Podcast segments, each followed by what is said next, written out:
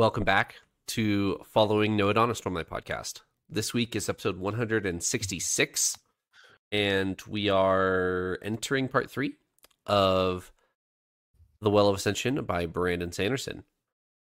Paul, how are you? I am excited. We are flying through. I, I always say I'm excited on here, but you know, it's true. It's true because this book is really exciting.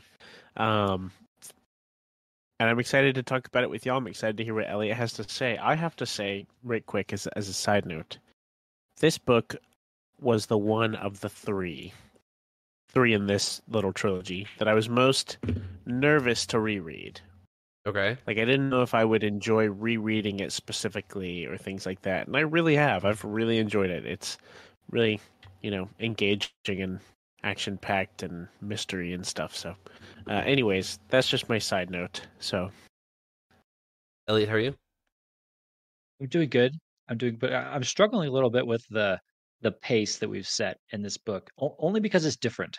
We we've intentionally gone quickly through the first part of this book to get to Sanderlanche type material and future books we need to we need to get to. So going a little bit quicker through some of this has been a, a change of pace. Sounds good. Last week, it ended with Elend being deposed as king from the assembly. And so that's where we pick up at the beginning of part three. Let's go ahead and roll intro, and then we'll have Elliot do a summary of events for today.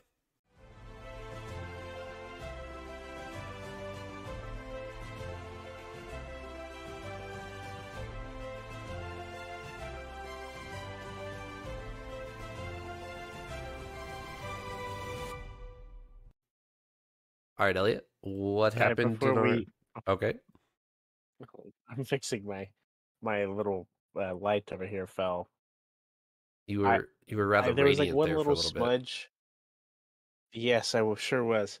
There was one little smudge, and I was like, Ooh, "I'm gonna get that," and then I just watched it. Just yeah, anyways, anyways, proceed as as usual.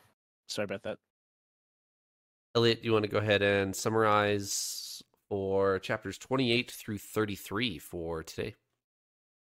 Sure thing. 28 through 33, roughly first half of part three here. We start out, like you said, with Elend having just been deposed by his own Congress, essentially. And uh, it starts out with, you know, discussion where our, our crew is really pushing Elend to resist, to find a loophole, to find a way to reassert his his dominance over the the people and the government and not just take this lying down and and Elend uh, refuses. He he says, "Nope, that's the law. They use the the law appropriately. I'm gonna I'm gonna abide by this." Definitely an, an honorable approach there. As we move through the chapters here, Vin has several chats with OreSeur, her kandra, little dog buddy, who's following her around. They kind of delve into a couple of different topics, which we'll, uh, talk about here. Sazed is doing some more research on the uh, the rubbing that he got from the creepy Inquisitor place, so learning a few things there. Vin is still doing more reading of the the logbook and theorizing about the deepness and things like that. Lots of interaction with the the assembly, and we get a very interesting scene where the assembly is talking about nominates, uh, nominating folks for king, and uh, Lord Cett just stands up out of the crowd and says, "Oh yeah, throw my hat in the ring on uh, on that." And uh, shortly after that, enters the the city and uh, takes up residence in the in the city of Luthadel with them. And then yeah, some more discussions, and we close with Vin thinking she has potentially found the the spy. Finally, I shouldn't have laughed, but your choice of words was ironic because you said Cett stands up out of the crowd, but it, I didn't He- catch that until he deliberately doesn't do that because he's paralyzed. But fair, fair. He m- metaphorically rises from the crowd yes. to uh, to enter himself in the drawing. Uh, anyway, So I have to I have to interject now too. I didn't think of that, Trevor, but I did I did like think Elliot was saying something funny because he said he you know rose up to throw his hat in the ring. I thought he was gonna throw it say like throw his name in the hat. And I thought he was just messing up like the the saying, like Right. put your name in the hat or whatever. And and I just was like distracted by that the entire time, which doesn't matter at all. But that's just that's just of course what I'm thinking about. So I, your your idiom was probably better. I probably did butcher it. The, both are sayings. Both are fine. but both are correct. I just thought you were gonna say name in the hat whenever I heard the word hat. And and I thought it was a blunder and it was not. Well it was well said after all. I just uh had to make it different in my brain. You know. Speaking of well said, Elend has spent the whole last year between books drafting this military code from all of the literature and all of the like biographies of history that he's been reading. Um, he he creates this uh bal- checks and balances in his new government. And then his new government uses said checks and balances to depose him at the end of part two. And then entering part three, Dockson and Breeze are like, okay, so how are we going to take back the city? How are we going to, you know, choke hold the assembly out of out of their power? How do we get you back in the throne? And Elend is like, we're not. We're gonna we're gonna do what this law says and let him reelect a new king because that's what I wrote in the book and that's what I believe. And they all kind of look at him in the scene like you're serious aren't you? I didn't i didn't think you were serious. So i actually really like Elend Uh, Elend up until this point has kind of been i'm gonna get a little hate for this has kind of been adolin-esque in the first two books of stormlight he's kind of just there and the goody two shoes kid and doesn't really have much of a personality to me, except for when you when you get to hear the whole first half of this book. I kind of feel like has been Elend and Elend's coming into his own character type thing. Because you know, first book we spend time with Kelsier and Vin. Kelsier dies, um, and then we get a good portion of Elend character development at the beginning of this book. So as we've gotten more of that, I, Elend has certainly grown on me, and I think this is where ex- this is where I would rank him among my favorite characters. Um, in this moment where he decides to give up the throne legally. Um, so what do you guys think of of this? I definitely agree with you on Elend's character. I was going to say something whenever you said, I'm probably going to get a lot of hate for this. I had a thought pop in my head that probably will garner more hate. And I was like, up until this point, has Elend just kind of been like the the love interest for Vin, you know? Right.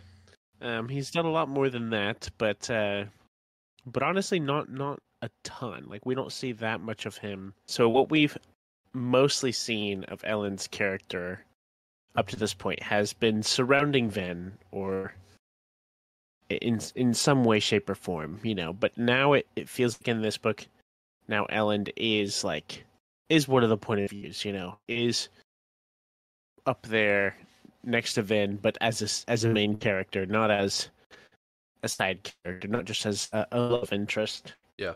And um, so far, I, I really like it. I, I like how we gain depth to his character. I'm really going on a little rant about Elend in general.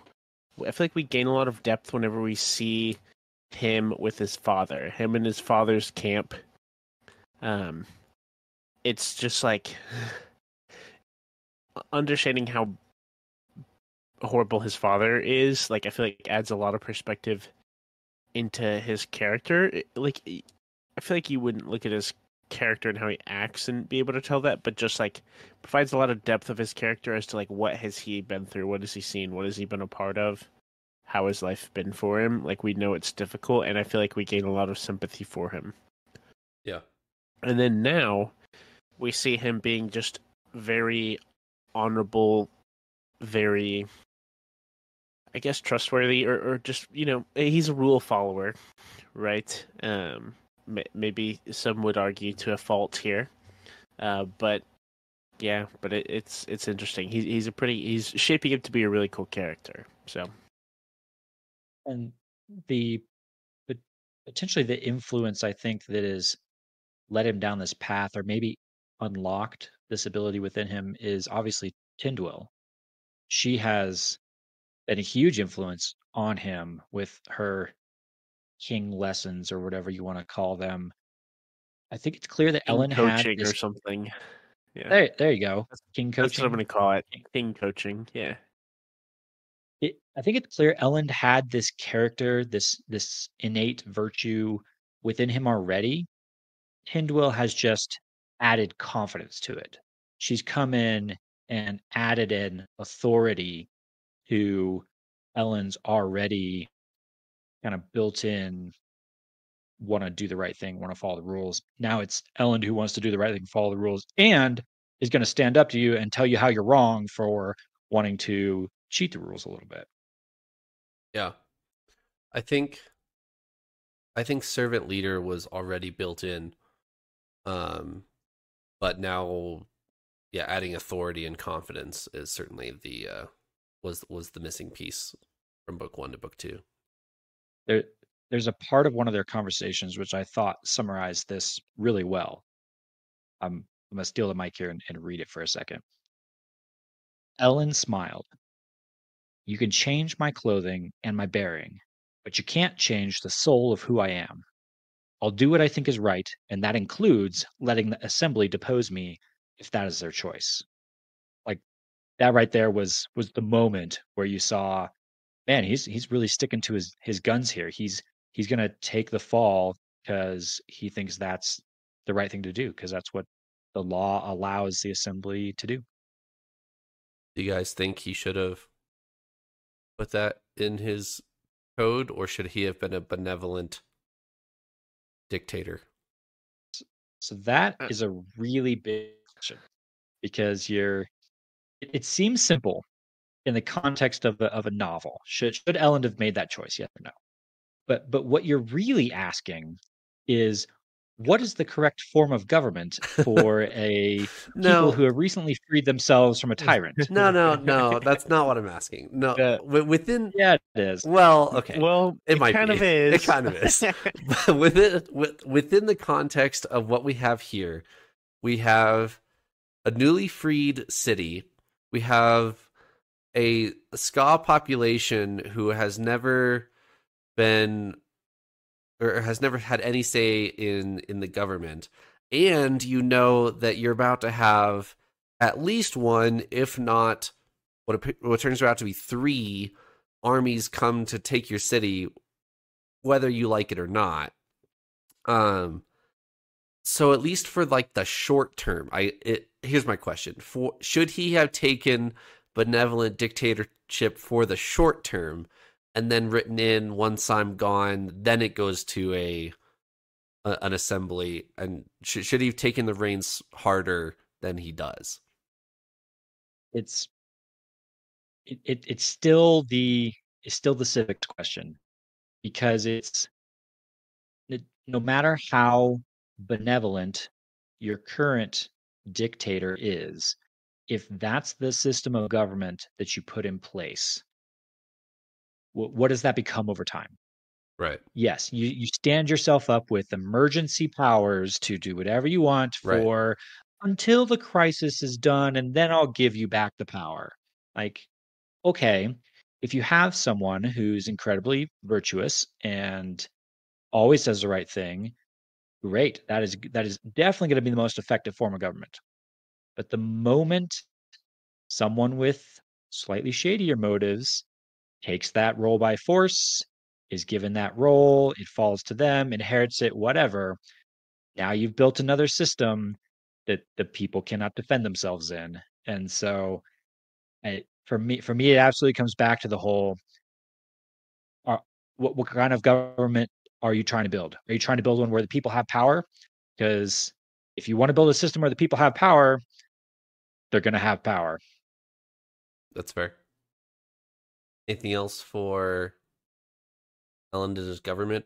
There's a big question next on the outline that I want to get to, but if we have anything else. I, I think this is I do have some thoughts on this and my thoughts are not very helpful. It's that I think this is maybe the most difficult question us as a reader in the real world look at. Like Mhm. like we the reader with our outside perspective are like I can look at this and from my perspective I could say I think Elend is the best leader for them right now, for Luthadel. It is Luthadel, right? I feel like I'm blanking on that. It is Luthadel, yes. Okay, that's what I thought. Uh, I I know that Elend is the best leader right now for Luthadel. But if he were to, if if he wrote this law, and then was outed by that law, and then tried to superimpose himself anyways, then that is like we we can look at that and be like, that's pretty wrong. I mean, he would, you know, as he is right now, I think it's safe to say he would use that for a purpose to do good. But it gets really muddy. If he does go out and does other things to to be productive, to be beneficial, then then he it's at least not muddy. It's sad because we want him to be the leader here. But it's it's at least not wrong, if you will. It's it's still like kind of it's it's like a that doesn't feel quite right, but it's not wrong. And the other way is like kind of wrong. It's not like a right and wrong. It's like a 0.5 one way and 0.5 the other, or something like that. Is how I is how I've been thinking of it. Yeah, I guess my my original question I didn't I didn't mean for it to go super civics heavy was did what is Elend caught up too much in his civics? It would it would it have been right for him to take in full control of the city for for the good of the people temporarily? Like it, his civics his civics books tell him no, but uh, my question is should he shove that for a little bit and get get things done in the short term. Yeah, honestly, he should have waited a little bit to do this, I think. Like he kind of came right out and said, "All right, if you want to get rid of me, you can." And then like they did. Like, great. Like kind of right out of the gate. And so it's like, well, I mean, that makes it tough, you Hmm. know. He- He also intentionally didn't go to any of their meetings, so Right. he he he was kind of sh- showing them the the hand, if you will. Don't talk to me. I not not to drag out this discussion for too long, but I, I contrast this in my mind to Kelsier and Breeze in book one.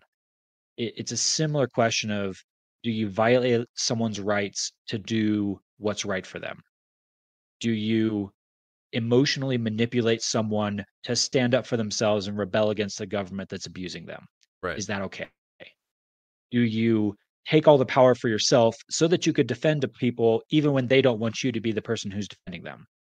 It, it's kind of a question in the same vein for me. And Breeze slash Kelsier take the opposite approach that Elend is taking here. Breeze will happily manipulate people to force them question mark to do the right thing whereas Elend says nope if they want if they want to make the wrong choice i'm going to let them make the wrong choice All right. Vin finally asked the question, I think in chapter 29, maybe, that we have been asking, or maybe it's been an unsaid question, but it's, I feel like it's a fairly obvious one for those who, who think about it for a little bit. Is the deepness the mist? that that seems to be an aha question aha moment question for Vin and she runs to Sazed and says I figured it out the the deepness is the mist and Sazed kind of looks at her and says you this is not an original thought, Vin. I'm, I'm sorry that you thought it was, but th- there's a couple problems with that. So the the deepness claims to like have starved everybody out and killed mon- many people and stuff like that, and the the nefarious nature of some of the reports that Sazed has collected in the first half of this book seems to lead us that direction. That the the mist is gaining sentience and attacking people um, across the final empire. And so Vin then comes to the conclusion, and, and the mist seems to be like hanging around for a couple more minutes each day or something like that, or like as the sun rises, the mist like fights a little harder um, to stick around, and that's the moment that Vin realizes, oh, the deepness is the mist. But Sazed points out two, I think, two big problems with that. One, if the if the deepness was the mist, why does the mist still come?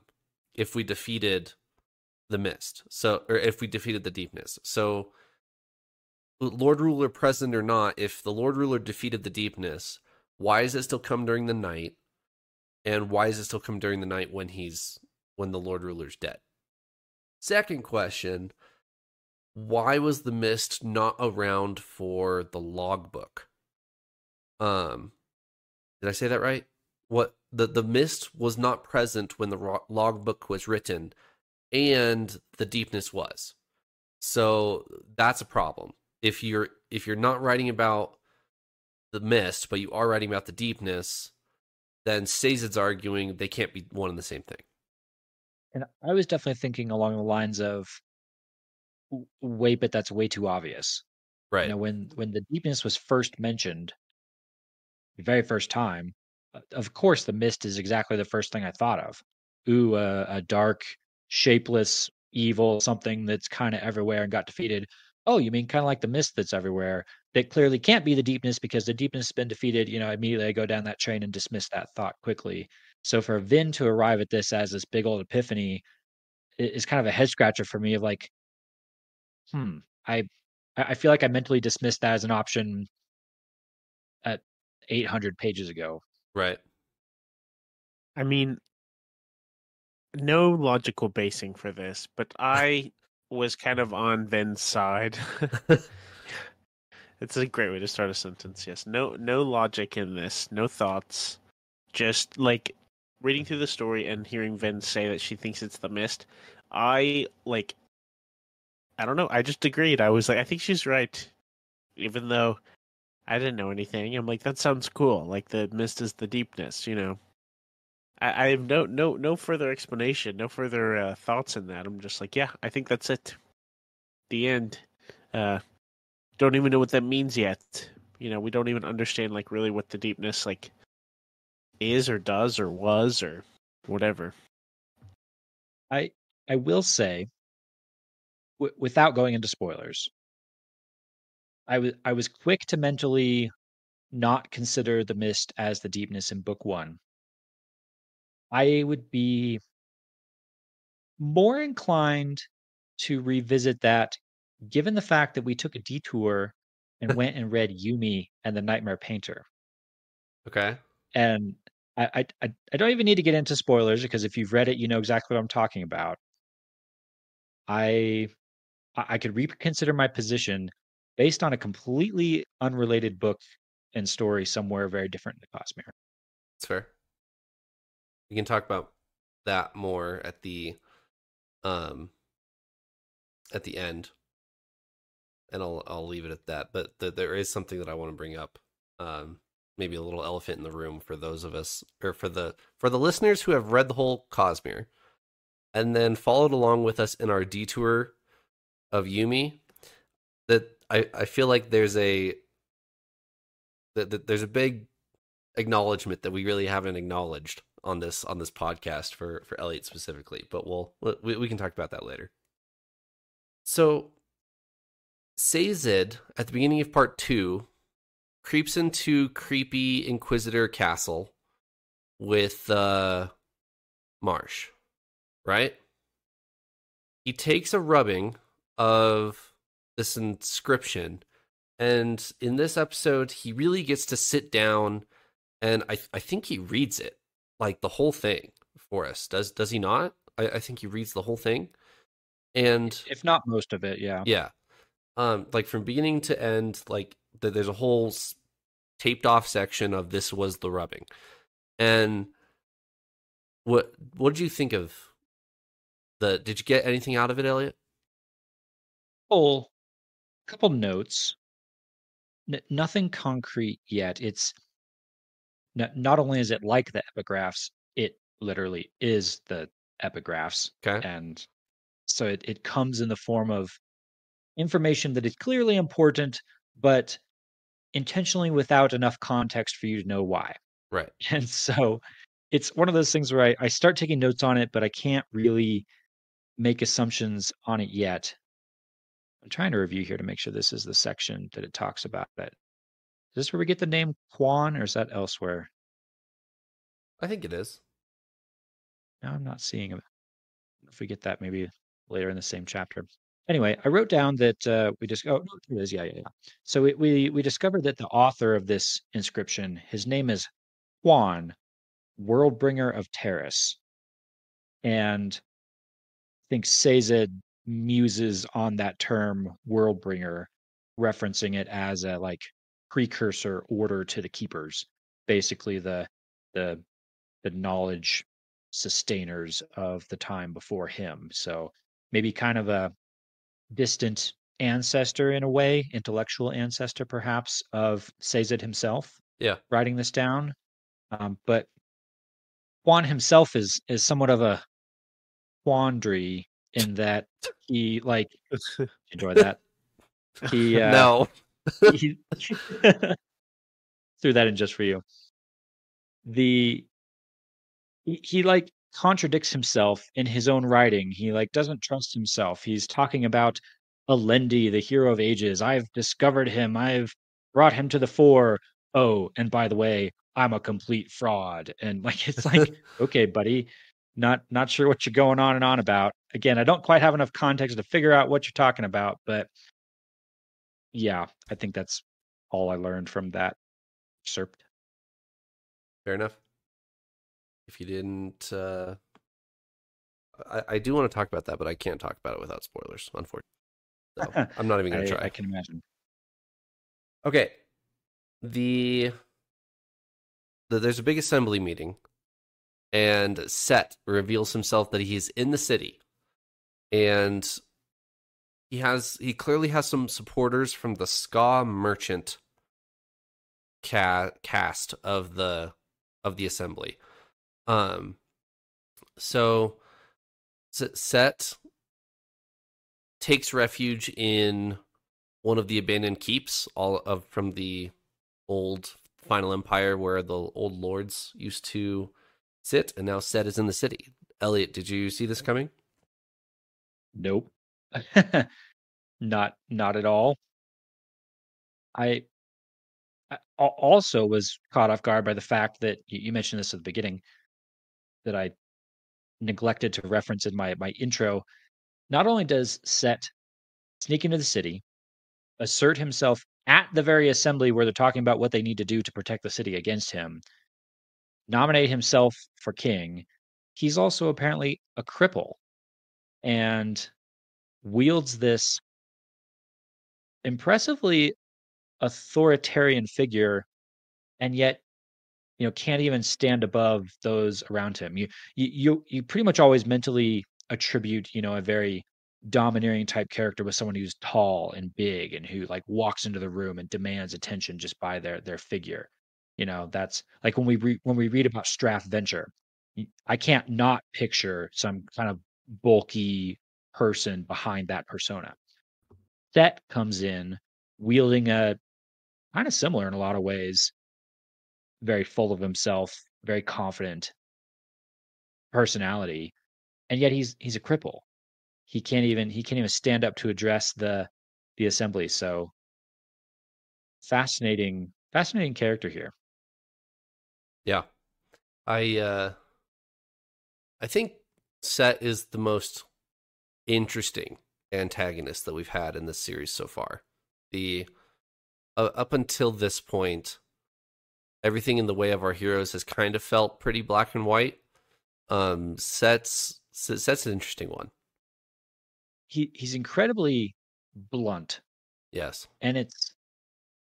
I, I feel like I relate with Elend in this moment, and that it's he's so blunt, it's off-putting. Y- We we've just come from Straff Venture, who is constantly manipulating, constantly posturing, constantly trying to get his way or assert his dominance.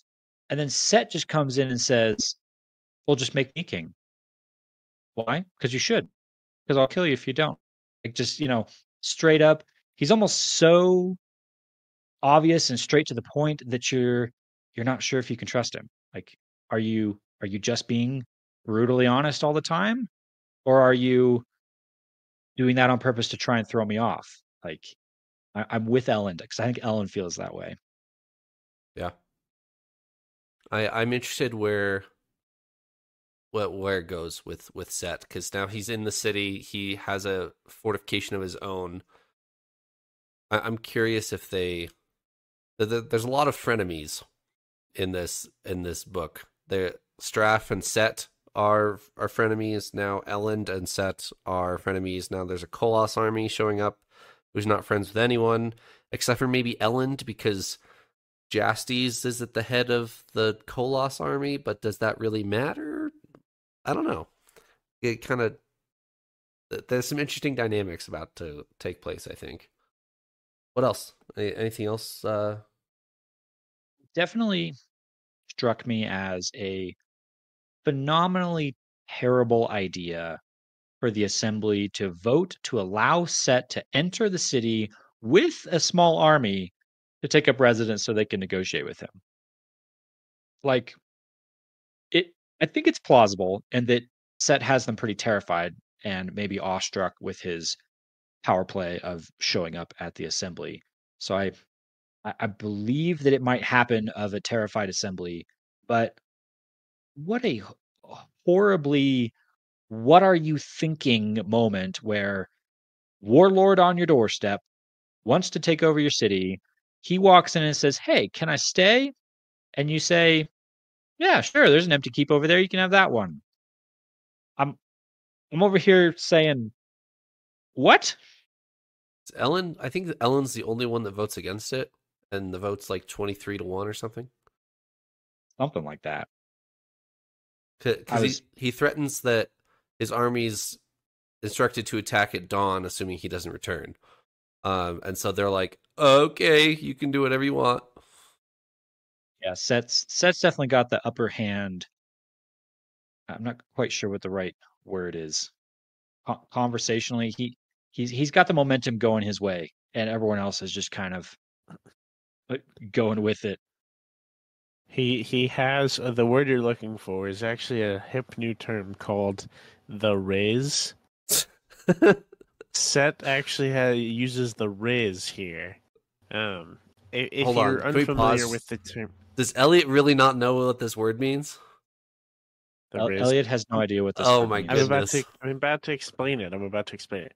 So the Riz, for those of you who have not heard the term, is the new hip kids way of saying just charisma. Like you got the Riz, you have charisma.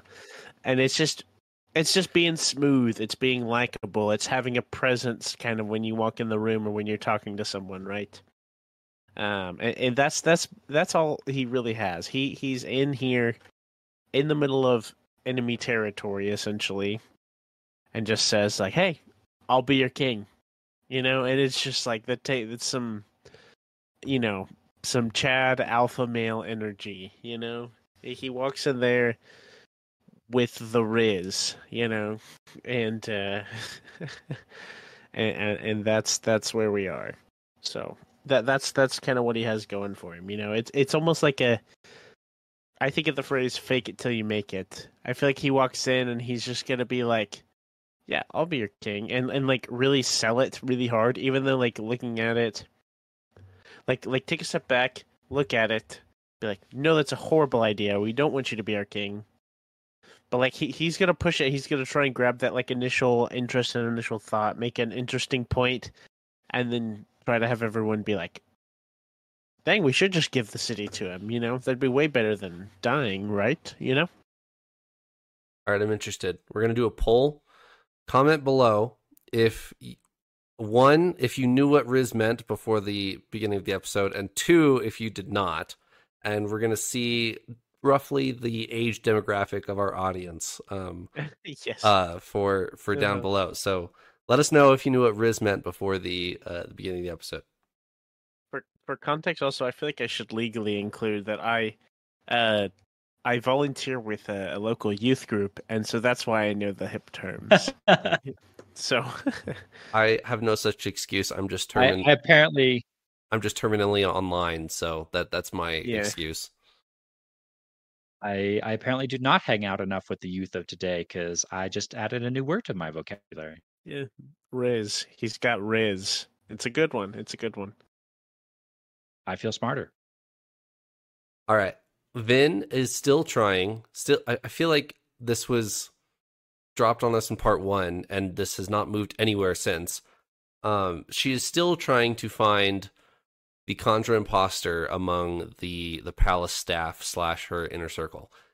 And she I think the last person in the crew is Dockson, right? And they have a conversation. Um, and she approaches Dockson and and asks him, "Do you still feel the same way you felt two years ago?" And it, she like purposely makes the question vague to see if he can recall exactly what she's talking about.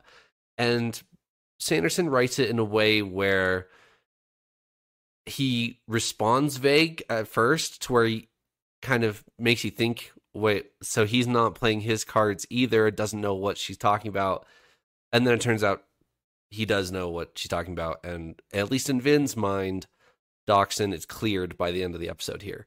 So that leaves one person um kind of in the inner circle. And i wouldn't even call him in the inner circle. He's just kind of there right now. Um and that's Demoux and at the end of chapter 33 Demoux is sneaking out of the palace. And vin immediately like it, it was on her mind anyway but vin immediately assumes oh this guy's sneaking out to go give someone information or something like that. So then um assumes that Demoux is the imposter. So i guess i guess there's some movement there. Um and we've certainly gotten eliminations up until this point maybe once per episode. There's an there's a crew member that's eliminated from the list.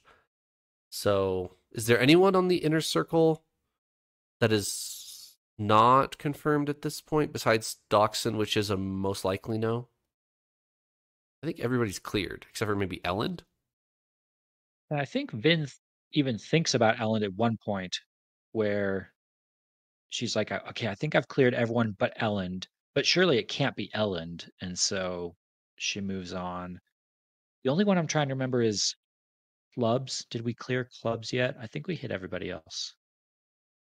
No, we haven't done clubs yet. We have not I done think clubs maybe yet. clubs. Clubs might be the one that's left. Okay. But I, I did feel like Vin's evidence here for Captain Demoux was pretty circumstantial. She she literally looks out her window, sees him sneaking out of the castle, and she thinks to herself, "Ooh, he's acting really sneaky. Must be him.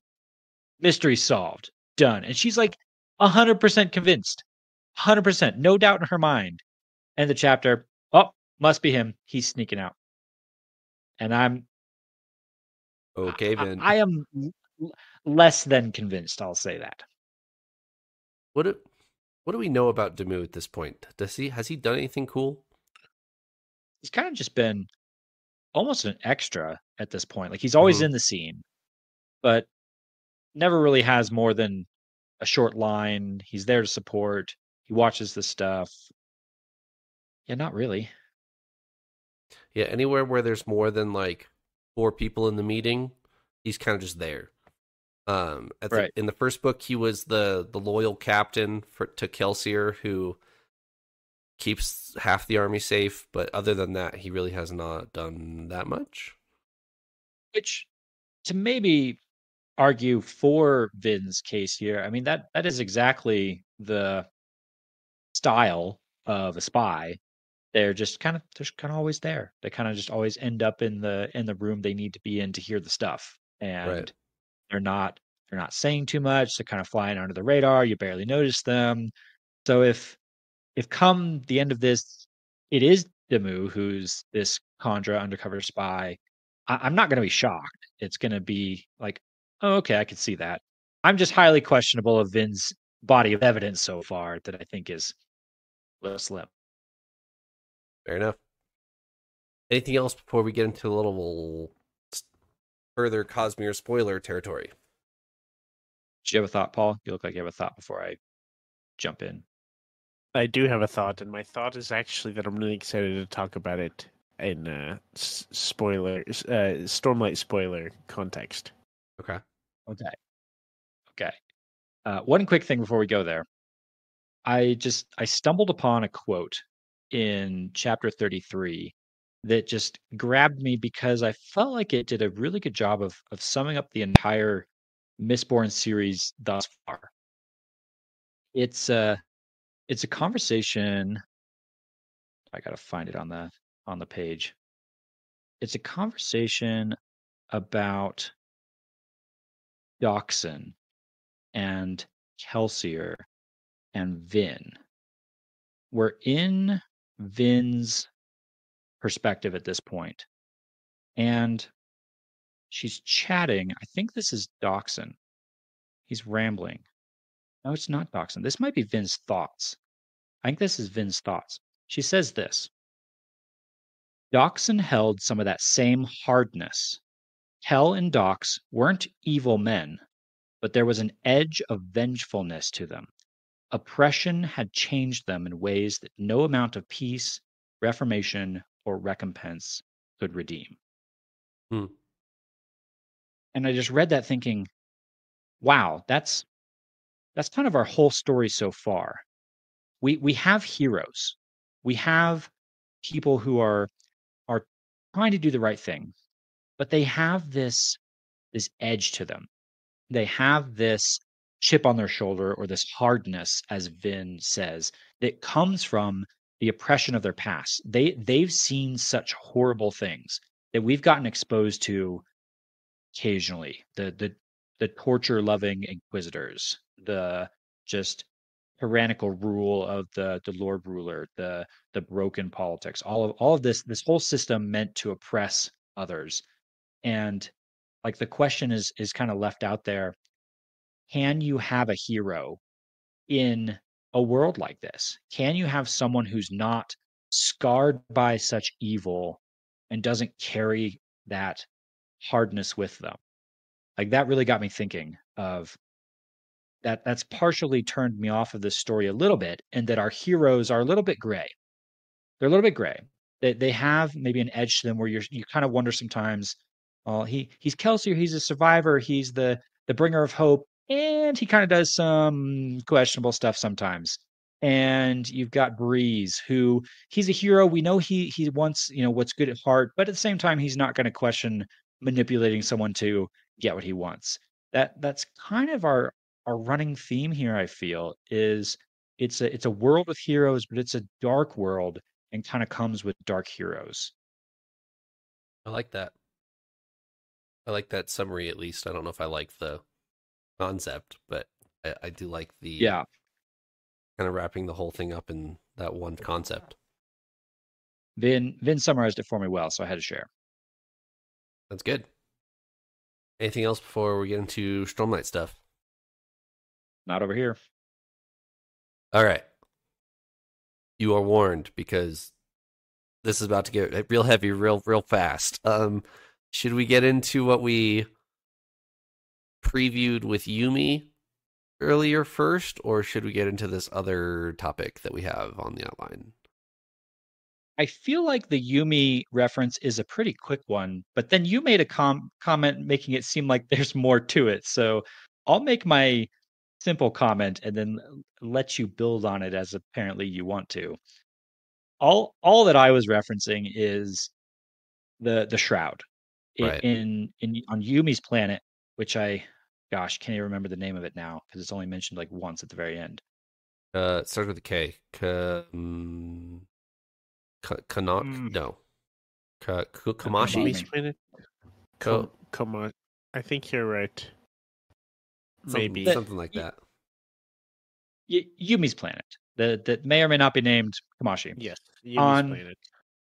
on, on that place, of course, we have this long drawn out story with the shroud, and we finally learn that okay, the shroud is investiture. It is a being. It is like the souls of people. It arguably has a sentience to it. In Mistborn One, I'm very quick to dismiss dismiss the mist in Mistborn One You dismissed it? as I did. I ugh, uh, now the now the words are jumbling together in my brain. I dismissed the mist because I did not need to tie it to the deepness. Seemed too obvious. Gone. Then we go read Yumi, which is all about a dark, swirling, misty thing that's maybe a little thicker than that soup mist that very much has powers and influences the story. So now I walk into Mistborn 2 very much thinking, "Mm, maybe I need to reconsider my mist as a bigger part of the the story here. So when Vin jumps on the whole, oh, clearly the mist is deepness. A- again with her whole kandra theory, I'm, I'm quick to dismiss her evidence, but maybe I'm not fully against her theory. Right. So what what I'm asking myself genuinely because I don't remember the answer to this.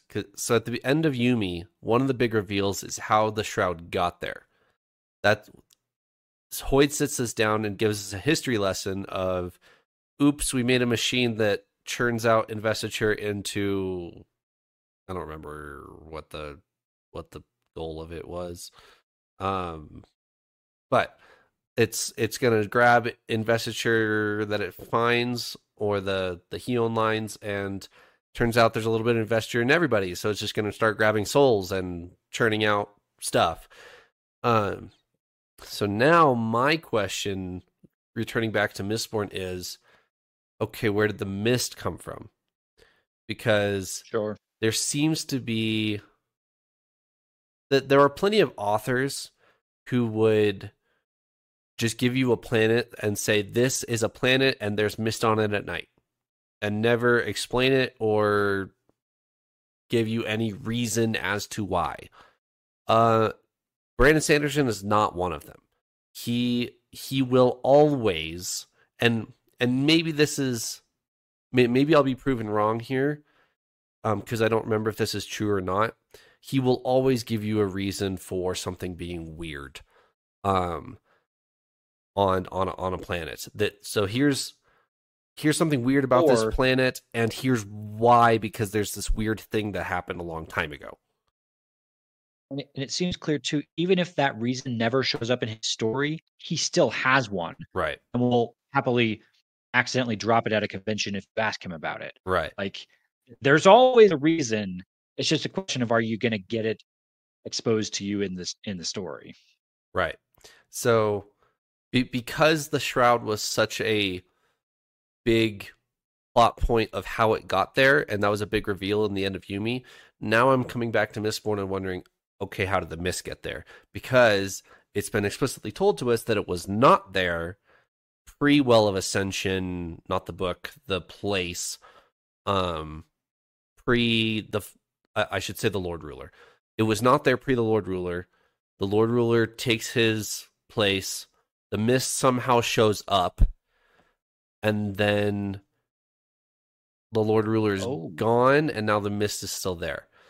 Um, the, I'll, I'll let you ep- epiphanize here in a second, Elliot. But it's it was also briefly mentioned Mistborn at the end of last book.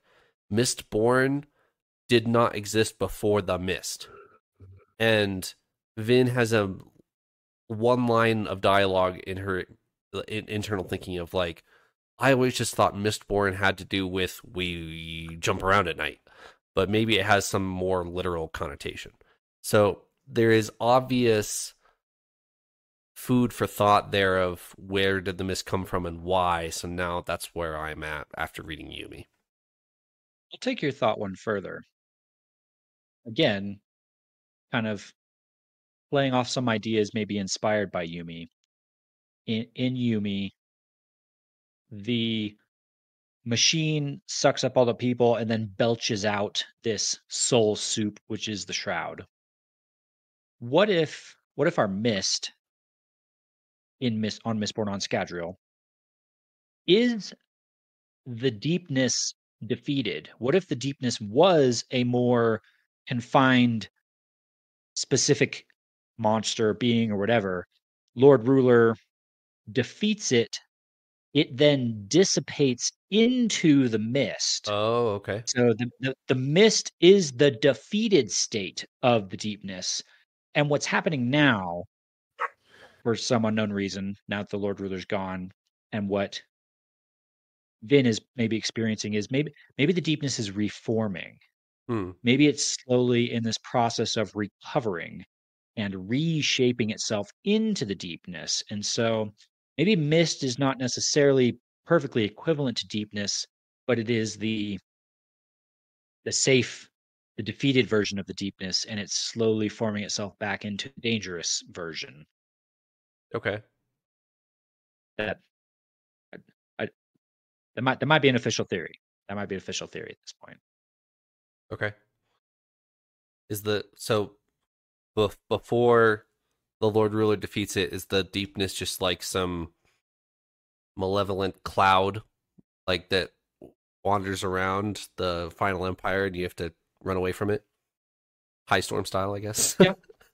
or or- even a, a monster like a literal bee monster you know think nightmare from yumi an Okay. actual creature Yeah. with corporeal form and upon being defeated breaks up into this much less harmful mist and it's now that the lord ruler is not there to stop it it is reforming its power it's gaining it's gathering up the ability to reform itself into that creature it was before. Okay. Yeah, I like that. All right. What else? There's a big one. There's a reveal in chapter 33 that we didn't want to talk about until we had some other context. What is it? It's our I got- shard friends. I got The, the excited. about mention of our friends, at least. I got excited about this, and I felt a little guilty getting excited about this because a first-time Mistborn reader is 100% for sure not going to know what is happening here if they don't have other Cosmere knowledge and a lot of other Cosmere knowledge. Yeah.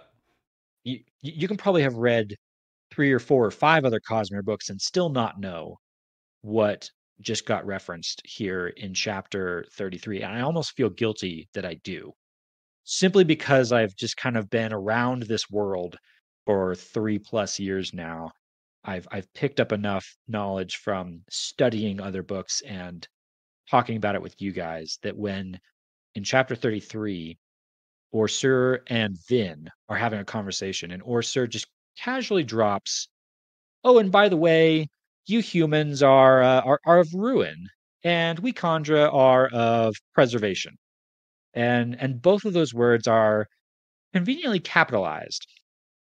I immediately key in on them and say, "Aha, aha." I I don't have proof yet, but I do have vague references to it from elsewhere and enough Cosmere knowledge to put together that this has got to be a reference to our shards. Specifically two, and that's important because Yeah. we we learned, I believe in Arcanum, that the shards were supposed to agree to settle separately. And any shard that settles near another shard, there's going to be issues. Um, and we, we've read four thousand page Stormlight books on why that's the case. Um, so now with the with that knowledge and the reveal that there's two shards on Scadrial, um, you can start to reframe. Um, you you can start to reframe the story uh, or or what's happening on Scadrial a little bit differently um, with that knowledge, or at least there were that the, there there were two shards influencing it at one time. I don't. It remains to be seen if they're still here, but I'll, I'll say that. All I've got a, a question for you in your perspective. When when you read this the first time, one, were you reading closely enough? And two, did you have enough Cosmere knowledge to notice this now in this moment? So at the time that I was reading this, even for the first time, I did recognize this. I did understand ruin and preservation. Those are shards. You are of ruin. We are of preservation. My red flag's been off pretty quick. Um, and um, I didn't. I probably didn't spend that much time dwelling on it. I probably didn't sit here and theorize too much, which is why I'm glad we get to do so now. Um, that I get to do so with y'all. But I pro I, I kind of took it in passing, but I but it like definitely had my guard way up or, or my my sensor way up for anything else that would be happening. I did try to think like like the Kandra versus the rest, like like ruin versus preservation, are like. I mean, we know the Kandra are very different, but are they like? I don't know. I don't know. Like, there's just a. I feel like I have the outline of a puzzle, but none of the like middle of the puzzle, you know. And so um, I didn't really know what to make of it at that at that point. Trevor, you asked an interesting question or alluded to it as you were talking about that, which was like, what does this tell us about the current state of Scadrial? Right. And I, you know, all, all we have to go off of right now are two words: ruin and preservation. But I feel like, based on what we know generally about shards, there's a lot we can infer based on simply their names. Right. And the fact that you have two extremely different concepts ruin and preservation that that seems like two things that would be actively trying to achieve, achieve opposite goals one is trying to destroy one is trying to preserve like yeah that that seems like it would come with a lot of conflict Yeah. There. I don't remember if we do get this or not. I hope there's a Scadrial history lesson somewhere. Like, but within. I, I want to know what has happened um, between ruin and preservation to get to this point, and maybe once. It it may not be in era one. It may not be in era two. I don't remember. Um, but I would I would love to hear what has happened between ruin and preservation.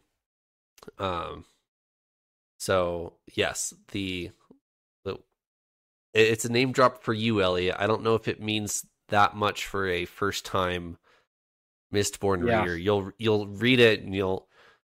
I'm I'm trying to imagine because I I was not a first time Cosmere reader reading Mistborn, so I at least was mildly aware. I so here's here's what I'll say on this.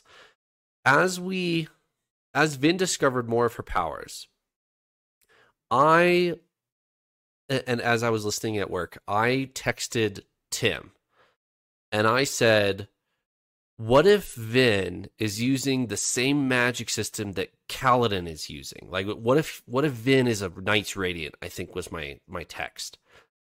And Tim replies to me and says, Well, do you know about the Cosmere, capital C?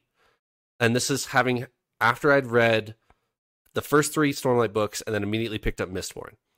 And so I, I didn't know about like an interconnected universe at that point. Uh, no one had told me. So when I I thought I was original and cool with thinking like, wait, what if Kaladin's powers are tied to Vin's powers? And that's what that's what I was texting Tim about. And he's like, Well, do you know about investiture, capital I? I'm like, No. Um and so then he gave me a little bit of a lesson. He's like, Well, they're they're two different magic types, but they're within the same world. So feasibly one person off out of Mistborn could meet somebody out of Stormlight. That's all he said.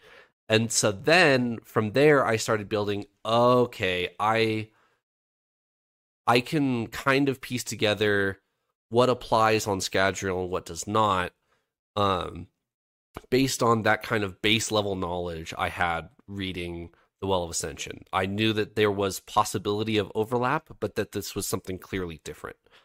So, bring that back to ruin and preservation what we know of shards is they're rather stubborn in their intention and their goal. So one track. Yes, they they they're one sixteenth of a person in their intent, capital I intent. So preservation, um, I don't know if preservation. Let's take preservation just for their own shard for a second. If preservation were, were to take their own system, I feel like that would be a pretty crappy system because nothing would ever the change equal bad for preservation, right? Like by definition, I'm going to keep everything exactly as it is. Well, if you live in a utopia, great. You know, like if you've invented everything there is to invent, if you know everything there is to know, great. And then Ruin, if Ruin were to have its own system, that would also be a very poor place to live because what's the physics term where everything like is in a natural Entropy. Yeah, thank you. Where everything is naturally going to break apart into single atoms eventually or something like that. I don't know. I, am not a scientist. Um ent- entropy is that the is that the term? Um, yeah, the the, the gradual de- decline into disorder is how it's yeah, often there you go. Find is... so. I feel like ruin would be the king of entropy, where everything is eventually going to break apart. So, if you take both ruin and preservation, put them together on one planet, that obviously two very opposing forces, and you you I at least would lean towards preservation is going to be the better of the two shards, um, or or the more good, if you will, of the two shards. But if you take it from like a purely zoomed out perspective, I don't know if that's necessarily the case. That they're just two opposing forces. Ethics ethics aside, they're just going to be uh, trying to accomplish different things. Yeah, very very much so. I, that makes a, a lot of sense and perhaps gives at least me a new way to think about a new way to think about Scadrial, which even having heard these names before, ruin and preservation, I, I hadn't, I, di- I didn't have a context to put them in, and now I do. Now I know what Scadrial looks and feels like. So to now take these two words and kind of juxtapose them with what I know of the the ash covered Scadrial, I can start to go, okay, maybe I start to look for where's ruins influence, where's preservation's influence, and things might start to. I feel like things might start to fall in place. Maybe that's just me hoping, but we shall see.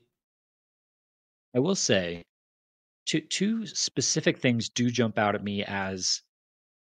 I don't want to jump to say as aligned with these two, but seem to be related when I read Ruin, I immediately think of the deepness.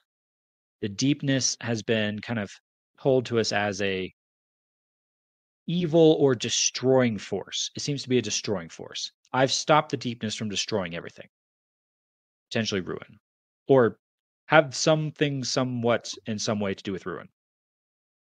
Preservation, I actually think of the Lord Ruler. Yeah. What did the Lord Ruler do? preserved himself for thousands of years, or a thousand or two thousand. So I again don't know quite where to go with that yet, but I'm now starting. I, I'm going to start to categorize. I think maybe on some things, and that those are my first two. My first two entries in my ruin and preservation categories. Not the two that are given to you in the book, the humans and. Oh, of course, yes, but that's okay. Yes, Gi- given to me, but of less of less immediate interest to me. right. R- relevant to the the greater story, yeah, very potentially. Humans of of ruin, Of preservation, okay, that could be very helpful later. But in my immediate puzzle of trying to unravel who the heck is what and what I need to care about, I'm going to start trying to put those kinds of things into either the ruin bucket or the preservation bucket. Sounds good. Anything else? Oh, one one brief note that we missed in here. OreSeur talks about humans and kandra, but also mentions one other being, koloss. koloss are in the same exact conversation and are mentioned specifically in relation to kandra. Okay. He he makes some vague comments, which the, the conversation is a little long, so I probably won't go read it, but he basically says humans are of ruin, kandra are of koloss. No, no, sorry. kandra are of preservation. koloss are the pawns in this whole thing, and my people always feel bad for them because we kind of share this thing. And Vin's like, whoa, whoa, whoa, wait, what? And he's like, uh, sorry, I shouldn't have said anything. Moving on. And it's like, oh, okay. kandra and koloss. Weird. Weird. I don't I don't remember any ties between them, so I'm not sure how much use I'll be here. He he I- says impressively with a straight face. Uh huh. I will say that I do know, and so I will not say anything. That's my tactic here. The the answer is and always will be till we finish them all. Read and find out, I guess. That's true. But one quick thing that Elliot has in the outline that we didn't get to touch on. Uh the term world bringer was Oh, yeah. brought up and that is one letter away from a different term that we've received in the past. So what what did you th- is there any parallels here? Oh, as soon as I read that, I the, the conspiracy theory started to blossom. I became like that that guy in the meme with the red threads on the wall tying this to that because I thought it was the same thing. Hmm. When I read it and it said Kwaan the Worldbringer, I was like, we know Worldbringers. So I whip open my my Stormlight book, I flip through and I'm like, I remember this. It's it's Hoid and his um his guy whose name I'm blanking on right now. Say no. Um, I always call him Sazed. Uh, sa, mm, sa, shoot. Sigzil. Right? Thank you. He's one of my favorite characters. How did I forget his name? Sigzil. Yes, I, I agree. Yes. And so I'm like, oh, Hoid and Sigzil, they're world bringers. Oh, wait, nope. They're world singers. Singers. Yes. Not world bringers. Way to make that intentionally confusing, Brandon. But they they, they seem to fill similar roles.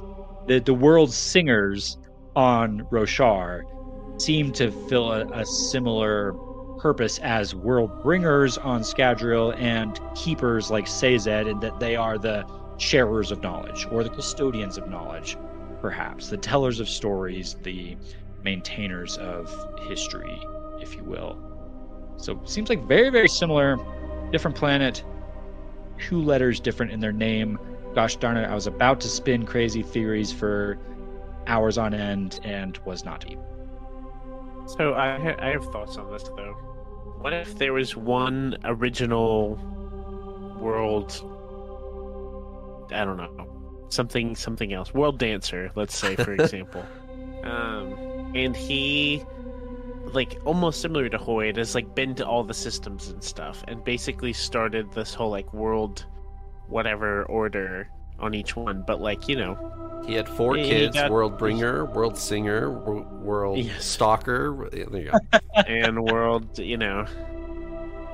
Uh, yeah, who knows? Uh, submit your your uh, world singer parallel names below. Um, but so so my, my thought with this is kind of sad because Sigzil is one of my favorite characters. In the bridge crew like probably one of my very favorite bridge members from from his um when we first met him. I will say the whole point that he is a world singer felt really important for a little while. And now it's not really anything. It's not much there's not much to it i'm like it's awesome Whatever your scope is kind of zoomed in and you meet someone who's like oh, I basically know everything about all the places in Roshar or on Scadrial or wherever, you know, um, and that's fantastic. But here, I- I'm I'm given Sigzil's character how it pans out, it makes me think that this is probably just it's probably just a little detail. It may not be that big. It may just be a title to sound super important, and it does have importance when you're zoomed in but in the full scope of our story, I don't know if it'll be that important. Fair enough. All right. Anything else for episode 166, gentlemen? No, don't think so. All right. Let's reconvene next week. We will be closing part three. And I will see you guys then. Thanks for joining me, Paul and Elliot. Not for now. Doodles.